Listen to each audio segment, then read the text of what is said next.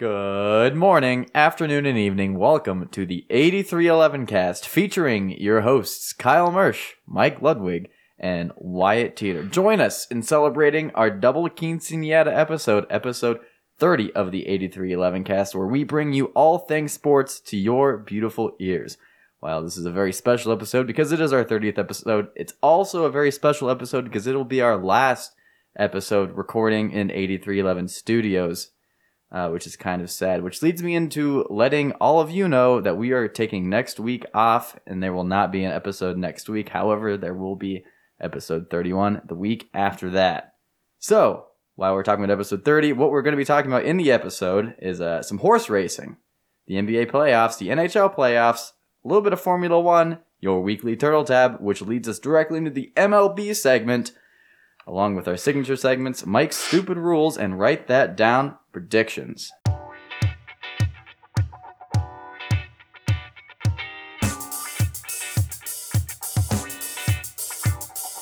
So, how do you guys feel about not being in 8311 Studios uh, for the next episode and thereafter? I mean, I've lived in 8311 for two years. I don't want to not live in 8311. I like 8311. But you're not. You're not going to be here anymore. I know. You asked how I felt about Yeah. it. Yeah. And I said I'm not going to like it. That's fair. So I answered your question. But we're gonna be in three separate states, That's and one of us is gonna be in a different time zone. Yeah, we'll have to figure out how we're gonna. We're gonna have to be very careful when we talk about that next year. We we that Kyle's gonna be out east. oh yeah, I forgot you're going out there. An hour difference. So if we say six o'clock, one of somebody's gonna have to know whose six o'clock it means. We should just adopt uh, Greenwich Greenwich Mean Time. Please no. Yeah. That's too many conversions. That's too much math for It's just minus Sunday night. five unless That's- it's daylight savings right. time. That's then it's too much math six. for a Sunday night. What? No, Yes, it is. no, doesn't matter because this is pot is wow. This is not a podcast about math. This is a podcast about sports, and uh, this is the first time I think we've ever actually talked about horse racing as a sport. I mean, yeah, you're right, but there's only really one big race in a year. Yeah. I mean, there's three. There's the Triple Crown, but the first of them, the Kentucky Derby, uh, went down this weekend. And uh, if you didn't hear about it, there was a large controversy. So I'm going to talk about it a little bit just because I took the time to actually read into it because I was curious as to what happened. Uh, so the Kentucky Derby happened, and never before has a horse who crossed the finish line first not actually won the race. Uh, so Maximum Security was the clear winner of the race, winning by over like an entire horse length. Um, but Maximum Security was disqualified after a 22 minute deliberation by the stewards, who are the race officials. Uh, the decision obviously had huge ramifications. This is uh, uh, far and above the biggest wagering w- race in North America and one of the most well known races around the world. Uh, more than $6.2 million had been wagered on maximum security to win the race. I think that horse had 5 to 1 betting odds on winning the race. Um, and obviously, when you win the race, especially a Triple Crown race like the T- Kentucky Derby or the Preakness Stakes or the Belmont Stakes, uh, that horse's value is increased exponentially uh, due to or just for horse breeders because they want that bloodline so they want to breed uh, winning horses. Um, and another thing at stake is there was a $3 million purse for the winning horse as well. Uh, so what happened actually in this race? So the technical name for the foul that occurred in the race uh, is called race riding so rate That seems like a bad name. Like, aren't you supposed to ride the horse and it's a race? That seems like a bad name for it. I'm not questioning that you're wrong. I'm just saying it seems like a bad name for it. Apparently, they couldn't think of anything better. I mean, that's why people don't watch horse racing. Yeah. So the technical name for this foul, so it's a foul, just like in basketball. You fouled. uh, is called race riding. So race riding is essentially when the jockey is pushing the horse out of the uh, racing lane that they have already established into in front of another rider's uh, rider immediately to the side of them or right behind them to force them to slow up. Uh, this foul is only reviewed if an objection is filed. So an objection can be filed by the race stewards, the race officials, or by other riders, other jockeys. So in this case, there were two jockeys who filed objections Country House and Long Range Toddy. Uh, and an objection was lodged on the turn home, so on the final stretch, stating that maximum security and its rider drifted out of the lane and impacted the progress of War of Will and the two riders who lodged objections for this as well. So basically, he cut off another horse, and that's not legal. Is that what you're yes, saying? that is. So he didn't really cut off the horse. He came over to a a distance that made it that the other jockey felt unsafe and felt that there would be a pileup if he continued on his path. So yes, he did cut him off. There is no contact or any collisions. If there is contact that results in a pileup, that is an automatic disqualification. But this one had to be reviewed, and like I said, it was a lengthy re- uh, review just because of the stakes of this race. Uh, so after 22 minutes, the race officials did in fact decide that this had been a disqualification. So uh, m- um, maximum security actually didn't win the race, and the horse that finished second was Country House. So Country House came in second, and being an entire horse length behind, still won the race because of a disqualification. The only other time a horse has been disqualified from an event was either I, I believe 1989, and that was due to a failed drug test, but that happened at like a couple weeks after the race once the drug tests had finally come back through. So this is the first time that immediately following a race, a decision has been made that has impacted the outcome, but this is the first time that the actual winner of the race has been disqualified after the race's completion. Interesting. That I can imagine that there would be a lot of people who are very upset about that when they think they won their bet just to see it uh, turn into a loss, their disqualification. What you said, like six million dollars or something? Six Is that- point two million dollars was wagered um, by outsiders, and obviously for the winning horse, like the breeder, the owner, Right. the jockey, they lost their share of three million dollars as a three as a purse. You could say that that bet was not a maximum security bet because they lost it. It, wa- it wasn't secure. Yeah, but um. So this is why we need a laugh. this is why we need no, but we why we need need a we need a we need a button where we can go boo. we like the that was, the that was trash. Yeah. button on Yes. the, like whose line or something. Yep, that's what I was thinking of. That's fair. But the thing is, though, Drew Carey gets that button, and I feel like I am basically the Drew Carey of the 8311 cast, so no, therefore I I'm would have the Drew Carey button. of the 8311. I cast. you actually do something. You're right. I don't. Yeah, you do. Nah, You're in charge of like the intro and the outro. that's not a That's lot. very important. But we don't have a point system, and well, we do have a write that down segment, and It's those okay. points do matter. But again, that's the major difference between us and whose line is the points don't matter on whose line, but here they do.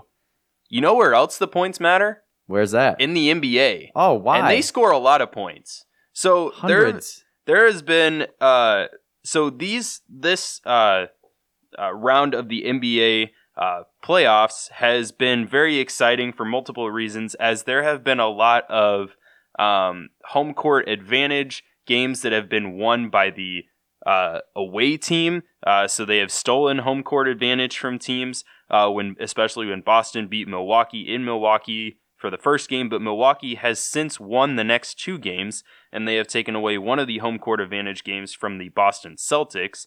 So I just hopped right into the East. So obviously Milwaukee is up two one in that series. Um, Giannis has just been playing. Uh, a- Antetokounmpo. Antetokounmpo Antetokounmpo has been playing phenomenal basketball uh, in the postseason, and he continues to lead his Milwaukee Bucks. Khris Middleton has the highest three-point shooting percentage in NBA playoff history right now. He is shooting well over 55% from the three-point line, uh, so he's almost a guaranteed uh, shot at least one out of two times when he gets an easy look from three. Uh, also in the East region, the or on the East East Division, I guess, uh, the Toronto versus Philadelphia conference. season conference. The Philadelphia versus Toronto series has been tied at two games apiece. Uh, so that one has been split. Each team has won at the opposing team's home court. Uh, so the series after two games, Toronto and Philly were tied at one apiece. As uh, Kawhi Leonard has finally been able to get some help and has been able to tie the series back up at two games apiece. Jimmy Butler has been the star for the Philadelphia 76ers, as Joel Embiid has been limited in a capacity due to some lingering injuries that he's been dealing with. So that game is tied, and I believe it is headed back to Toronto for the next. They are the higher seed, so Game Five should be in Toronto. And now onto the Western Conference, where James Harden finally picked it up and had a 40 plus point game against the Warriors in order to get a game back. Golden State is now up 2 to 1 in that series as Houston looks to tie the series up uh, at two games apiece when they hit the hardwood tomorrow night. In Portland, uh, Portland had a chance to take a three to one series lead with their home court advantage in a game played on Sunday. Uh, today, as we are recording it, but Denver was able to even that series up. Nikola Jokic has been playing phenomenally, and so has Jamal Murray uh, for the Denver Nuggets. That series is tied at two games apiece. Uh, that game was in a went to a four overtime thriller in Game Three of that series. I don't know if any of you saw that or stayed up late enough since that game was played super late on the West Coast. Uh, but four overtimes is what that game went into. So look for that series to be very entertaining and a very tight series as it continues. That is your NBA update. Nice. So, just like the NBA playoffs, the NHL playoffs are also in their second round, and the NHL playoffs actually have one series complete already in their second round. The Carolina Hurricanes swept the New York Islanders in their uh, second round Eastern Conference series. So, the Carolina Hurricanes are headed to the Eastern Conference Finals in the NHL, and that's probably the best story in the NHL uh, at this point. Carolina was not a team that was expected to make the playoffs even be particularly good this year in the Eastern Conference. So to see them uh, now be on their way to the Eastern Conference Finals is a really good story. It'll be interesting to see whether or not they will be able to uh, have any luck against the winner of the Bruins Blue Jackets series, which we'll talk about here shortly. But that has been a really good story. They won a couple of close overtime, or at least one close overtime game. We talked about that one last week, and they just continue to dominate. Uh, as they're going forward. They've got all the momentum, so we'll see if they can keep it. Um, we have one series that's for sure going to a game seven in the Western Conference. The Stars and Blues.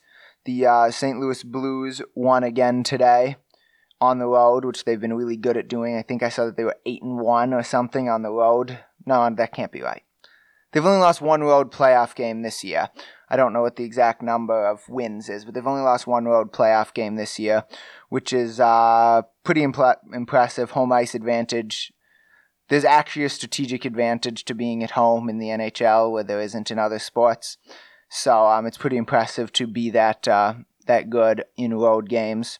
So that game is headed to a game seven back in St. Louis. It'll be in that uh, to decide one representative in the Western Conference Finals. The other representative will either be the San Jose Sharks or the Colorado Avalanche. The San Jose Sharks currently lead that series 3 to 2 with game 6 going to be played on Monday in Colorado. And the other series in the Eastern Conference that is not complete is the Bruins, who are up three games to two on the Blue Jackets, as I referenced earlier. So we'll have to see how those series go by, I guess, boy, since we're not coming to you next week, two weeks, we'll probably be midway through the conference finals, if not uh, onto the Stanley Cup finals at that point. So uh, keep an eye on the NHL here over the next couple weeks because uh, you won't have us provide you an update next week, but you should definitely see some good hockey, especially in these conference championship series as they go. Playoff hockey is one of my favorite uh, sports to watch, so I encourage you all to watch some playoff hockey. It's really good, especially overtime playoff hockey is a ton of fun to watch. Especially game seven hockey, right? And overtime game seven hockey. Yeah. So since there is a game seven coming up between the Stars and the Blues, be sure to tune in and watch that game. You should watch that game. One of my favorite sports memories is still Minnesota beating Colorado in an overtime of a game seven in the first round. Nino Niederreiter scored in overtime, game seven. One of my top sports He's- memories of all time. He's like the only the only hockey player I really Nino know outside of, outside of the likes of Alex Ovechkin and Wayne Gretzky. Wayne Gretzky. He's retired. All the super popular, well-known people from hockey. So Yeah, Yeah, hockey's fun. Watch playoff hockey. Go hockey. Wyatt, do you have some Formula One stuff you'd want to inform us about? What I happened this last week in Formula One? So, uh, well, nothing. There wasn't a race. oh, okay. That's Um, unfortunate. Do they race every other week on a consistent basis, or is it kind it's of not random? consistent at all. It's been every other week for the past month, month and a half or so, but it, it's not that consistent uh, ever actually. So the next race actually is next week when we're we're not coming to you, but we will give you an update on that race the week after that. It'll be on May 16th, I believe, next Sunday uh, at 8 10 is lights out Central Time on E ESPN2, which is also the same day as, as Mother's Day. So don't forget to get your mother a present on Mother's Day. But today in Formula One, we're going to be talking about the differences between IndyCar and Formula One. This will be a brief segment, and I think it's kind of interesting because a lot of people either confuse the two or think they're wildly different.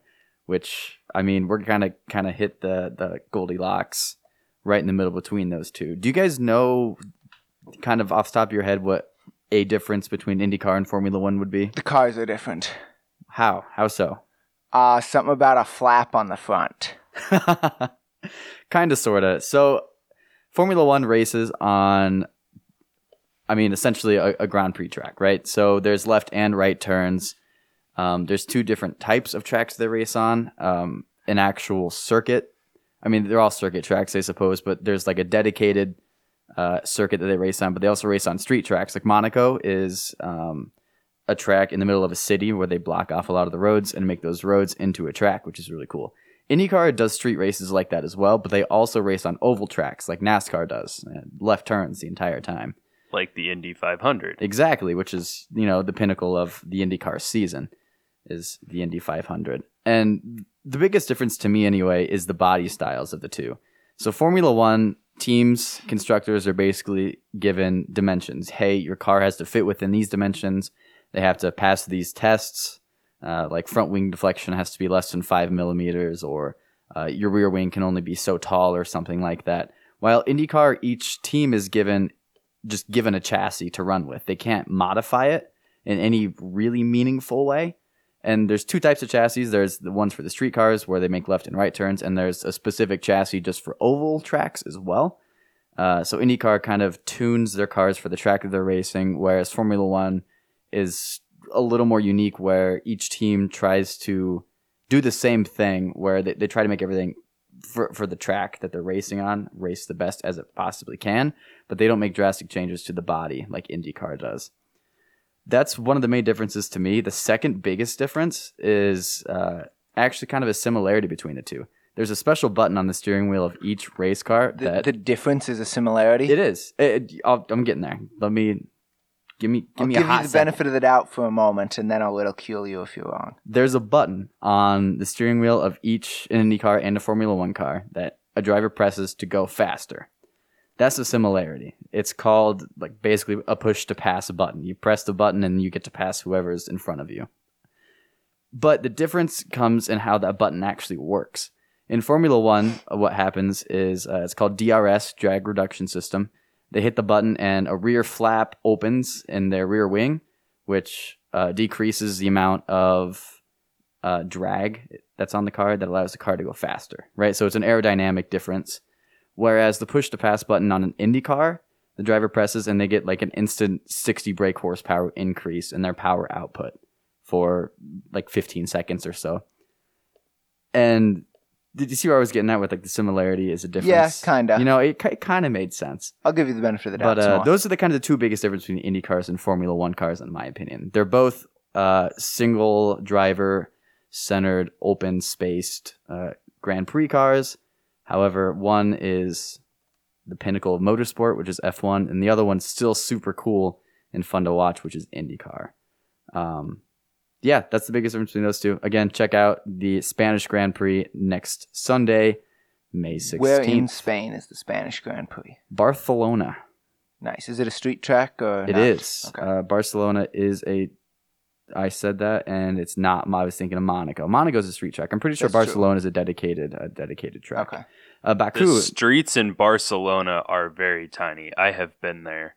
You've been to Barcelona? I have. I, I saw La Sagrada Familia. It is like one of the oldest churches in the world, and they've been working on it for the longest time in like the history of the world.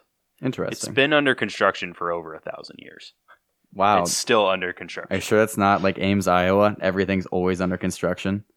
Because that's Has- how I was feel. Ames, Iowa, founded a thousand years ago. Did though you all see Maybe. they're putting up a stoplight at the the one Yes, intersection at- there? Why? between Forker, like by Forker and the the building that's never used except for getting a key for your office. the General Services building. Yeah, that right there, one. that intersection. that's used a lot.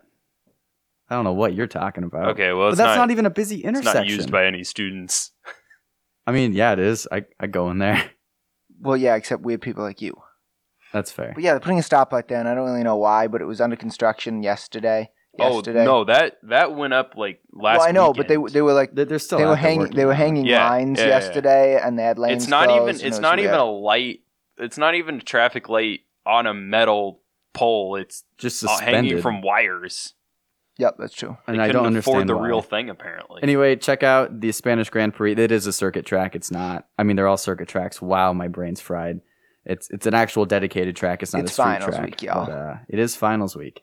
Getting into it. So that's Formula One for you. That's all I had to talk about today. IndyCar Formula One. Any questions on either of those two racing types? Nah, it made sense to me. Dollars. dollars, yo. Sweet. Is it my turn? It's your turn. What What are you going to be talking about, Mike? Yeah, we're gonna give you your weekly turtle tab because that's all what y'all want. When we last left our hero, Willians Astudillo, we had found out that unfortunately he had pulled a hamstring um the other weekend and ended up on the DL. He has now been on the DL for eight days, uh, minimum of ten day stay on the DL. So he's been on there for eight days. Um, he's been seen out on the field pregame running and taking grounders before. So he's definitely nearing being able to return. There is no word whether they might send him to a AAA rehab assignment before they activate him from the DL, but he is he is nearing a return. I would expect Willians Astudillo to be back from the DL here within the next week. So hopefully next, well, not next week, because again, we're not coming to you next week, but in two weeks, hopefully we'll have more statistics about Willians Astudillo. So you should look up to uh, satisfy your Willians Astudillo cravings for the week. You should look up the video of Willians Astudillo scoring from first on a double and watch him run. It's pretty comical. Or just look up a Willians Astudillo highlight compilation. That would be fun too. You should look up some Willians Astudillo stuff to keep you sane here this week. That's all I got on him this week since you know he didn't play in any games. Yeah. So obviously that is our uh uh the segment that means the least in this podcast. Wow, Uh, so I keep now getting we're- all the segments that mean now least. we are uh moving on to an MLB segment which actually means way more than that. Uh so in the MLB this week the uh, so an update for the Royals, uh, if anybody's curious, they scored Nobody a lot of runs, uh, but didn't win very many games. They only won three. Uh, they're still looking for their first road series win of the year. Uh, but outside of that, Kelvin Gutierrez uh, is off to a very nice start. He was called up nine games ago and has made n- nine major league starts since. Uh, he started in all nine of those games, obviously, and he has 10 RBIs in those games. Uh, he had a four hit game on Saturday, and so far he has one home run and a couple extra base hits. So he's hitting uh, pretty well, uh, seeing the ball really well, and asked in a post game uh, press conference the other day, uh, what's the difference between uh, the minor leagues and the major leagues? He said, nothing really, just experience. Uh, so he's handling it pretty well. Uh, Hunter Dozier continues to hit well, and he's so far uh, throughout the year one of the uh, hottest hitters in the American League, uh, mainly behind Mike Trout. Uh, and Austin Meadows before he landed on the DL, the outfielder from Tampa Bay. Uh, but so far, Hunter Dozier ranks in the top five in most of the hitting categories for in the American League and in all of Major League Baseball right now. Uh, he's hitting the ball phenomenally and he's been a great uh, he's been a great DH for the team so far this season. Even though he plays third, he used to play third base quite often until we called up Kelvin Gutierrez. Uh, so far, or well, I guess yesterday, the Royals scored 15 runs on 19 hits. Uh, the Tigers were not able to keep them on off base as they allowed 19 hits and 10 walks. So uh, at least 29 Royals players reached uh, on the day in one. That was just in one game. Uh, and eight players on the team had a hit and an RBI on Saturday as well. Uh, obviously, we wish this run support could be spread out a little bit more rather than all in one day, as the Royals have had three of such type games so far this season, scoring more than 10 runs uh, in a game, but not able to spread that out at all. And they had a tough series uh, finale in Detroit they pitched and played pretty well most of the day. Uh, they tied it on a Hunter Dozier um, opposite field home run uh, to tie it up at two all in the eighth inning, top of the eighth inning. Uh, but in the bottom of the tenth, they were walked off by the Detroit Tigers. So that was an unfortunate end to a uh, very short road trip. Um, looking ahead, they have a tough series uh, as they travel to Houston, uh, but then they are back to Kansas City to host the Phillies. So two very good teams that they are facing in the this next week ahead. All right. So we've now learned about the dregs of the uh, AL Central. So now we will get our update on the top of the AL Central. The Twins probably faced the uh, toughest week of their schedule for the entire season this week. It started off with four games at home against the Houston Astros, where the Twins were able to take three of those four games, with Monday night especially being a heck of a game, a real pitcher's duel. Jake Odorizzi outdueled Justin Verlander. The Twins uh, ended up taking that game on Monday one to nothing on a home run by Ehire Adrianza. Just the fact that you've probably never heard of him, and some of you probably haven't ever heard of Jake Odorizzi, should uh, indicate how big of a win that was for the Twins to come back and win that game was uh, was quite or not to come back, but just to be able to win that game, beat Justin Verlander, one of one of the best pitchers in baseball, was a huge win. And then uh, they managed to take games three and four of that series as well, with Martin Perez and Jose Berrios pitching well to give us a couple of wins there. And then a reward for taking uh, three out of four from the Astros was a weekend trip to Yankee Stadium, where going into the weekend the Twins had lost uh, eight of, excuse me, eight of their last nine games at Yankee Stadium. So that was a nice reward for getting to beat Houston. The Twins did manage to win a game at Yankee Stadium, but only one. Uh, they got, I, they lost seven to three on Friday. And then they uh, handled the Yankees pretty well on Saturday, where it was nice to see them finally uh, have the bullpen hold a lead and get a win at Yankee Stadium. And then in a eight inning rain shortened game, you heard that right, eight inning game, the Twins lost again on Sunday. So overall, going four and three in that uh, this week against that stretch of schedule is actually really well. Going above 500 against teams like that is really impressive. So that was really fun to see. Um, Throughout this week, the Twins have been da- dancing back and forth with ha- with having the best record in baseball. Currently, I believe they have the second best record in baseball, with the Rays holding a half game lead for the best record in baseball. But before this week, the last time the Twins had the best record in baseball was back in September of 2010. So it's been a long time since the Twins have uh, have been this good. So, or at least the best record in baseball with a with a significant enough number of games played for it to be relevant because you know if they go one and zero, oh, that's you know de facto best record in baseball because you know that's the best anybody can be. But anyway, I digress. Um, so that's been fun to see. It's interesting. I mean, it'll be interesting to see how they can do this week. This upcoming week, they've got um, the Toronto Blue Jays and Detroit Tigers, so a much easier week than they had last week. hopefully they can pick up uh, pick up a good num five more wins out of six games here. Maybe I know they play a doubleheader on Saturday, so pick up maybe five out of seven or six out of seven and continue uh, playing real good baseball here down the stretch with a two game lead over the uh, Indians in the AL Central. But my biggest takeaway from the Twins this week was Martin Perez. He has pitched really well since joining the Twins starting rotation in the second week of the year. I've been really impressed with how he's pitched, and after how awful he was last year, it's been really good to see.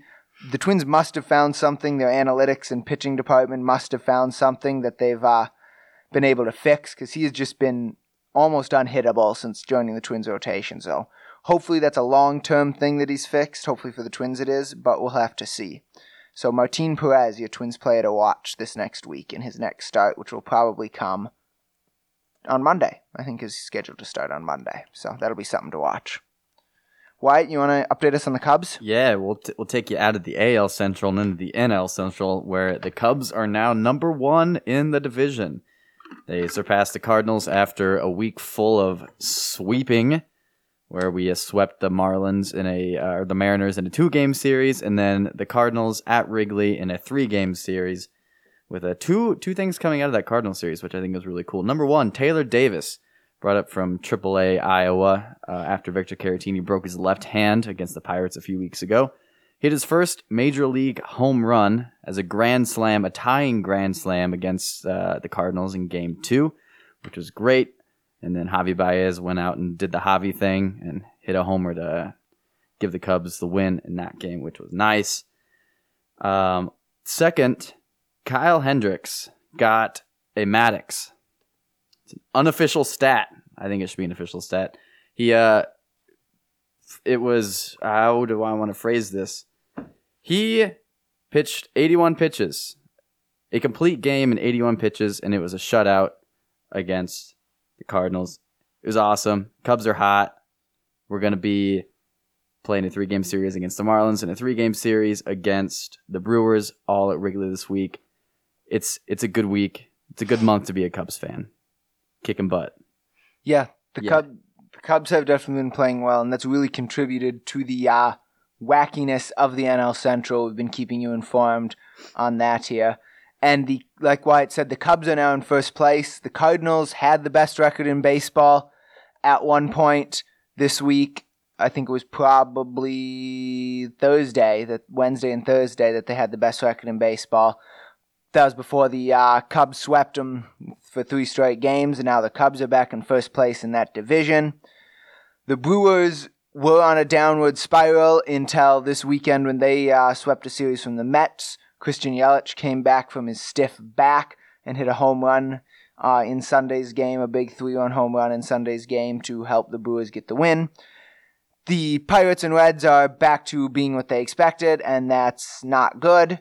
Granted, the Reds did hit back to back to back home runs on uh, three pitches against Jeff Samardzija of the Giants um, on Sunday, so that was pretty cool. But other than that, neither of those teams are playing good baseball recently, and like we thought, neither of those teams are going to be relevant.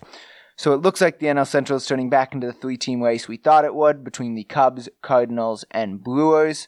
It'll be interesting to see, especially with the Cubs Brewers series coming up next weekend. That's probably the series to watch Another this week. another player from the Reds to actually mention is Luis Castillo has been pitching phenomenally for a horrific ball ball club. Uh, he has had he has sported a sub two uh, ERA for that team since dating all the way back to the beginning of last September, and he's been pitching really well uh, with a sub I believe 2.5 ERA since last All Star break. Uh, so that is a pitcher to potentially watch for a team who is making a push uh, for the playoffs. If they try and go out and uh, snag him as someone to help bolster a uh, rotation uh, looking forward into the future as the as trades will continue to uh, happen earlier and earlier in the year um, as they can't go into August. Has that been implemented this year or is that next season? There will be no August trades this year, but uh, Luis Castillo is not going to be a trade candidate for the Reds. He's under team control till 2024, Oh. There's no way he's going to be a trade candidate for the Reds. He's going to be the centerpiece as they try to rebuild, not a trade candidate. Okay. Well, I didn't know that part, but he's been pitching phenomenally for Yes, them for that- a that horrible team. So This year he's got a he's three and one with a 1.54 ERA.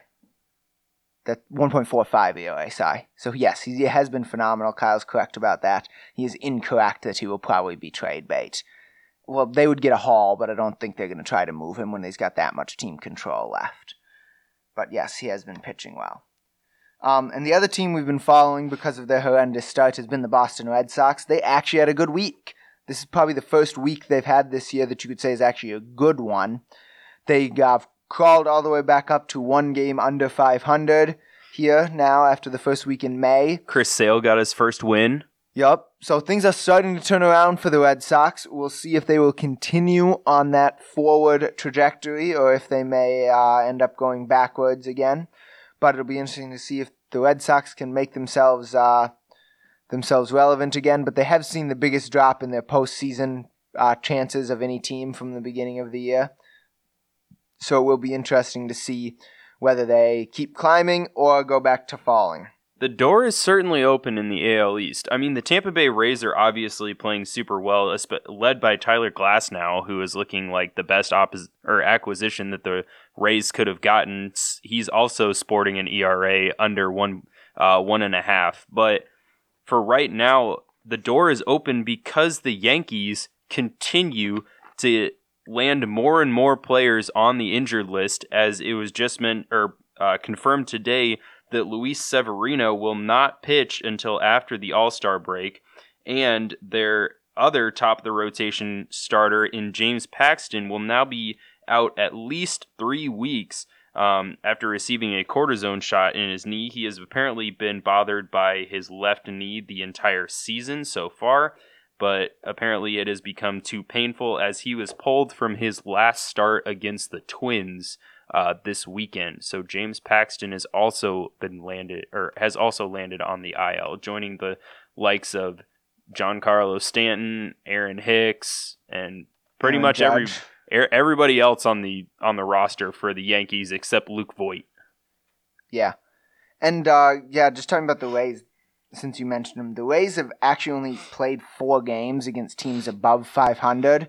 So their schedule hasn't been necessarily strong. So as they play, uh, go to play some teams that are better, we'll have to see whether they can keep up their strong play or not as they start to play teams that are above 500. And it's looking as if Blake Snell might have some uh, some fallout after winning the American League Cy Young Award last season. He has, in his last two starts after coming back from fracturing his toe, as we mentioned uh, with our strange but true baseball injury a couple weeks ago, by dropping a granite countertop on his foot, he has been rocked in two consecutive starts against the Royals. So, not a great team to be rocked by if you're a former AL Cy Young Award winner. But speaking of the aforementioned strange but true baseball injuries, in another uh, rendition, we have a uh, player who was actually talked about earlier uh, on this episode, on this podcast, Martin Perez. In 2017, he fractured his elbow right before the season, uh, right before spring training, after being scared by a bull in Venezuela. So, what happened is he went home uh, to his ranch in Venezuela, and on December 11th, he fell on his elbow and fractured it after he was startled by a sudden movement by one of his bulls that he owns. He immediately underwent surgery and he had a four month recovery time, which took him into April, which lost him uh, at least the first two to two and a half months of the 2017 or 2018 baseball season.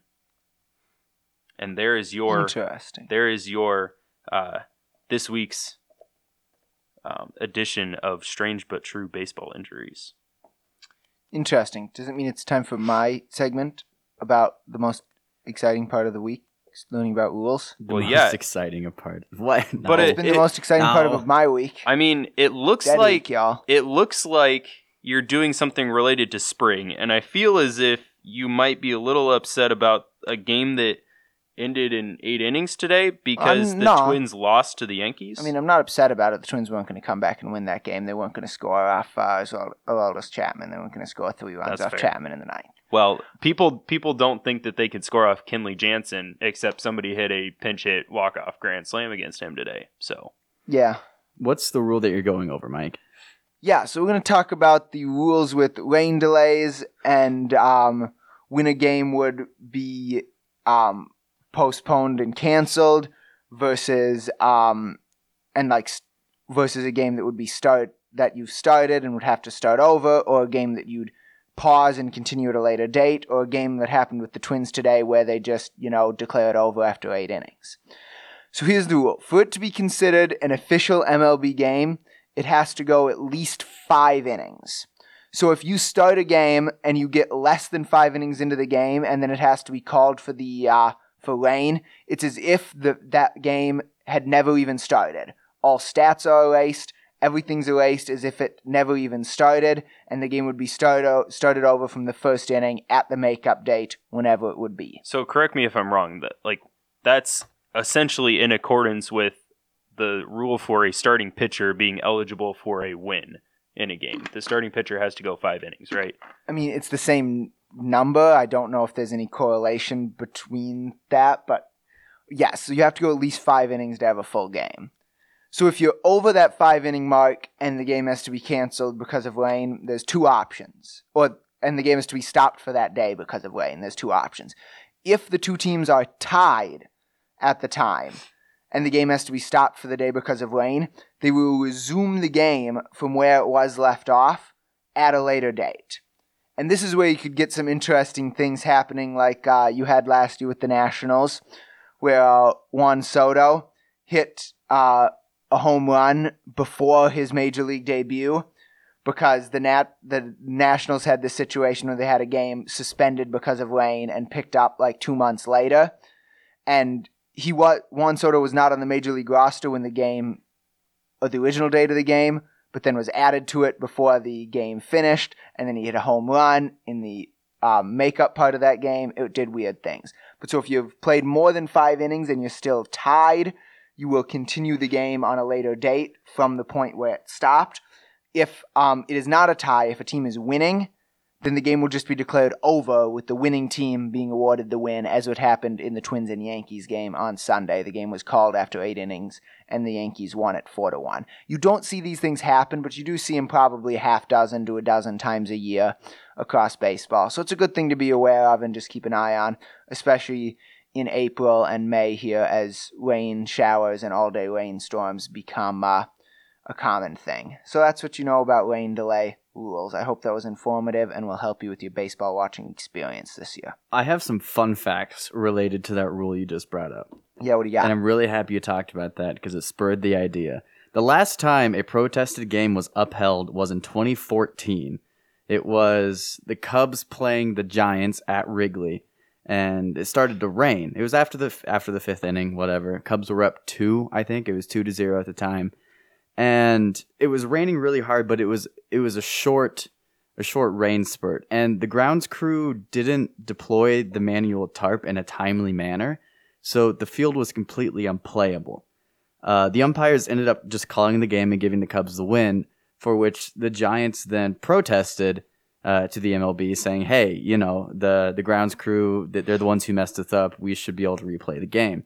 And the MLB was like, "Yeah, yeah, okay, sure." So that was the first game in 30 some odd years that was actually upheld. Uh, the protest was actually upheld.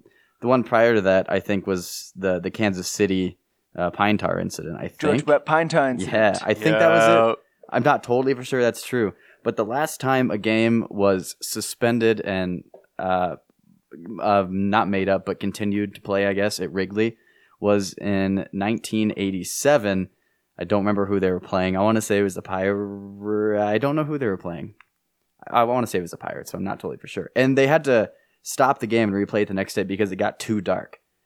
Because at the time Wrigley didn't have lights in the field. Do you guys know when Wrigley had lights installed in It the was the 1990s, wasn't it? No, it was August 8th, 1988. You can remember that because it was 8888. August 8th, 1988. What does that have to do with rain delays? Uh, the rain delay was the protest thing, and then I said the last time that a game was uh, played like the next day. It Wrigley was the the lights. Th- There was a connection. I promise. So that was an extremely Yeah. long flowchart that started to curve a It little did, bit left, it- it like a racetrack. It was still, it was still connected. It's okay. So it's did okay. we did we now get back to the starting line? We're back to the starting line, and I Does think that mean we can proceed to our accountability session? yeah, we'll take a quick pit stop Okay. and go into write that down prediction segment. Mike, hold yeah. us accountable. Yeah. So before we go into the accountability session for this week, I just want to talk about a few things with our batting average and slugging percentages. So no, you're not getting an update this week. Half because um, I don't want to give you one this week, and half because even if I wanted to give you one, I didn't have enough time to put it together. So you've got that. But um, so basically, since um, we are ending season unofficial season one of the 8311 cast here with this episode, when we pick back up in two weeks, you will get your final results for season one of the 8311 cast. Write that down predictions. So you'll get your final batting average and slugging percentages for the four of us in two weeks. With that being said, the predictions that we do for this week um, will now be quote unquote season two predictions. So we used for season one predictions, we were saying they had to happen by graduation. That's why you were seeing so many of our predictions being like, by graduation, such and such will happen, because we were trying to keep uh, keep them all in season one. Now, though, you can make another season one prediction if you'd like, but uh, they could extend to season two. With that being said, we will start with our accountability session. Our first prediction to come off the board was one from Kyle, predicted the, the Mariners would be leading the AL West at the end of April. Houston was leading the AL West at the end of April, despite the Twins uh, beating them once there at the end of April. So for that, Came to Kyle gets a- within a half a Nah. game. Nah. Uh, Next Nah. prediction to come off the board was that the Indians would be in third place in the AL Central after April. That was predicted by me. They were in second, not third. So I get a Nah. nah. Next off the board was from Josh that said the Brewers would be ahead of the Cubs by the end of this week. Uh, the Cubs did a nice sweepy sweep of the Cardinals and are in first place. So that is a Nah. nah.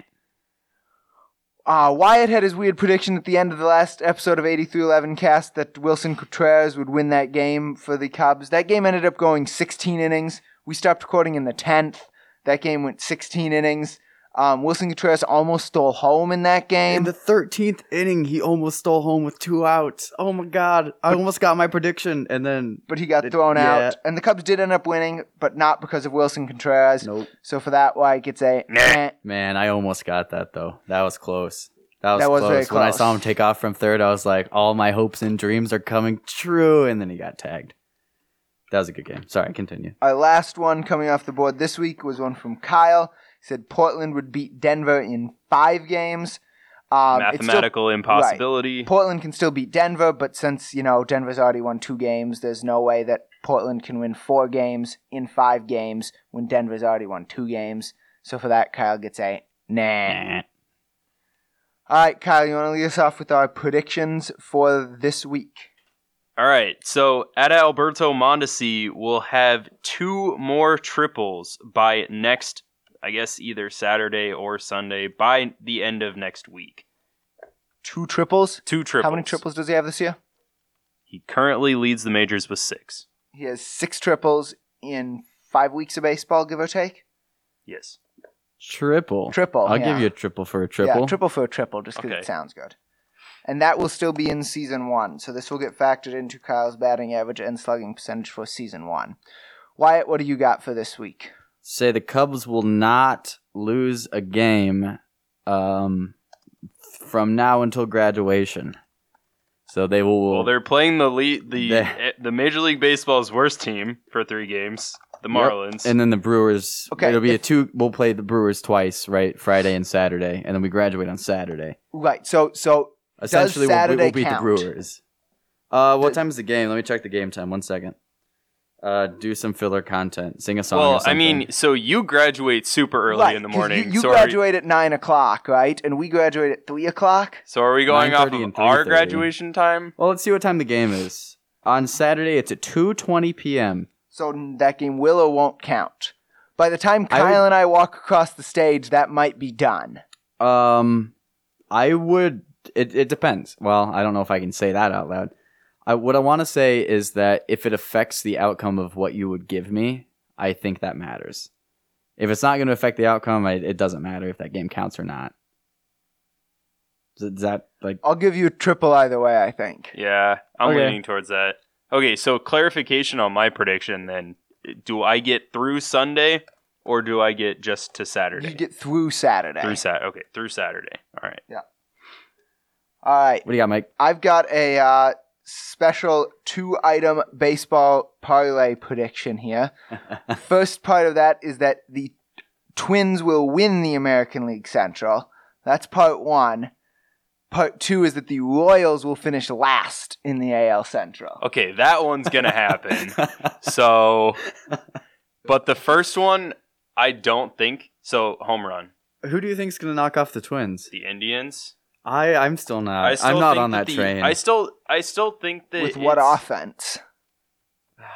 So triple then. Try I say triple. I. I was leaning towards You the just- triple. I don't You think it's a home You run. You just took me took me out of a home run. I don't think it should be a home run. So I definitely don't think it should be a home run. I think triple's a little generous. we definitely too. have gypped him out but- of home runs this Uh, you year, drifted though. me out of a lot of bases this year. Eh, not really. I think. Okay, I just- think we've all Just think of me of, uh, as Alex Gordon with a really strong arm from the outfield, holding you at bases. what? I see what he did there. I mean, I do too, but what? Why? Also, that was a weird metaphor. no, it was a good metaphor. I liked I it. don't. I didn't like it. Okay, the baseball guy said it was a good metaphor, so you're done. Wyatt's I did- also a baseball The, guy. the Drew Carey of the 8311 cast does not agree. okay, yeah, but you make up all the stupid rules. No, stupid What? rules is my That's- that's segment. his segment. What is wrong with you, Kyle? Do you I'm even just, know what's going on? I'm just on? trying to throw this podcast into anarchy because we're recording at 11:20 at night for our final 8311 cast of season one. It is quite late. It is. It is Also- quite late. Josh is already gone. He's already left. He's abandoned us. He's who knows where. Well, we we closed his door so it would be a little bit more realistic right now. So I, I I can't tell if he's here or not. He's he might- not. So we have no prediction from Josh. So I think that's the end of our write that down. Hey, hey, predictions, shush. So yeah, the, we have all our cueing you predictions in. in. I that's my line I though. was just cueing you in. So in. now that all of our my predictions line. are d- Stop! I'll mute your mics. I have the buttons to do that. we'll just talk loud enough that we can be heard in your mic. yeah, then. probably. So, uh, as both Mike and Kyle were trying to say, now that me, Mike, Kyle, and Josh isn't getting prediction, have our predictions in, that means that we're at the end of the Write That Down segment, which also means we're at the end of the episode. Thank you for listening to episode 30 of the 8311 cast, the podcast that brings you all things sports to your beautiful ears. Check in with us not next week, but the week after that for episode 31, where we'll be coming at you with some more sports. But until then, signing off for the 8311 cast for the last time in 8311 studios, we have your hosts Kyle Mersch. Mike Ludwig. and Wyatt Teeter. Thanks again for listening to this week's episode of the 8311 cast. We will talk to you two weeks from now. Until then, go Cyclones. Go Cyclones. Go Cyclones.